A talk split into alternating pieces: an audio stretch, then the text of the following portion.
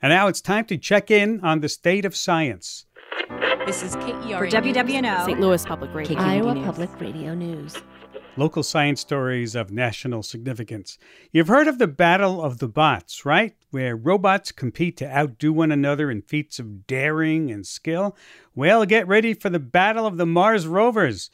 It's a lot more friendly competition, and it takes place in what's called a Mars analog. That's a place in Utah that is similar to the terrain found on Mars. It's a landscape where robot teams test equipment, astronauts train, all to prepare for journeys to Mars. Amanda Heidt, science journalist based in Moab, Utah, went to this location and reported this story for KUER Public Radio. Welcome to Science Friday. Thank you. Glad to be here. Nice to have you. Okay, so robot teams come from all over the world, hoping that someday their rover may climb the hills of Mars. Tell us what it's like being there at this competition. Yeah, happy to. So, Hanksville itself is teeny tiny. There's only about 160 people that live there. So, you can imagine that when 500 college undergraduates roll up, the vibe in town kind of changes. Um, I had asked a local how it feels, and he kind of joked that the town's collective IQ goes up by 40 points for the weekend. so, there are teams coming from all over the world. I think this year they had 10 countries. As soon as you get out of town, though, that isolation really kind of comes back to you. And so, out at the analog site where the competition is taking place, people are very focused. You know, everything is timed. So, the moment you show up, you're kind of in it. And then you put in this burst of really intense energy for an hour or two. And then you have the rest of the day to kind of recuperate and reset before you do it again the next day. That's cool. What makes Utah such a good place for mimicking conditions on Mars? Yeah, so each Mars analog on Earth recapitulates some aspect of Mars. And so for Hanksville in particular, it's really about the geology. And even without kind of talking about any of the science, when you go there, it's very obvious why they picked it. You know, it's very desolate, it's rugged, it's red.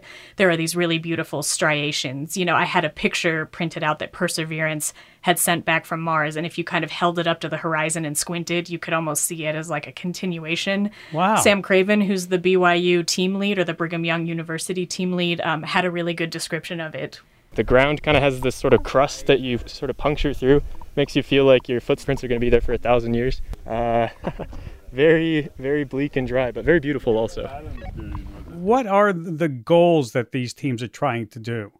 Yeah, so there's four tasks that every team has to go through, and you're kind of assigned randomly to them over three days.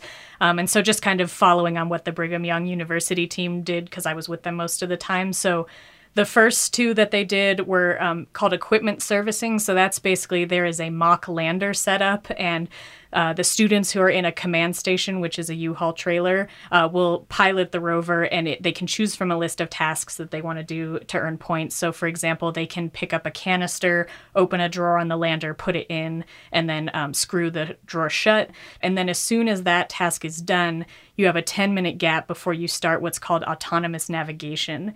And so that one is different because rather than piloting the rover, basically the students are just putting GPS coordinates in and the rover has to navigate itself. Then the next morning was the science mission, which I was personally very excited for. And um, essentially, you've got three pans of dirt, and one has been seeded with spirulina, like you would put in your smoothie. Uh, one is diatomaceous earth, which is basically the fossilized remains of uh, little aquatic organisms. And then one is basically nuked dirt. And the rover has to go up to these pans and run tests on them to say, which one has life in it, which one has extinct life in it, and which one is dead. Um, and then the last one, you have to um, guide your rover out onto this rocky field, and you have to find a fossil that you then take to an astronaut, which will then give you another clue of a thing you need to go find, and so on and so forth.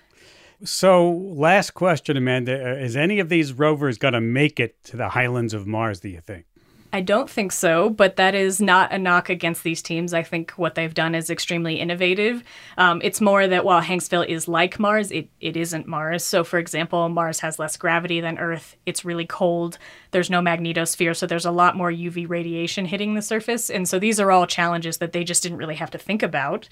But having said that, a lot of these students do go on to contribute to actual missions. So, one student I spoke to was recently hired to help build a rover that um, will likely be going to the moon in the next few years. So I think about myself at that age, and I think it just makes it all the more impressive. Must have been exciting to be there. Maybe next year I'll go to that one. Thank you very much for taking time to be with us today. Yeah, it was great chatting with you. Thanks for having me. Yeah, Amanda Heidt, science journalist based in one of my favorite cities, Moab, Utah.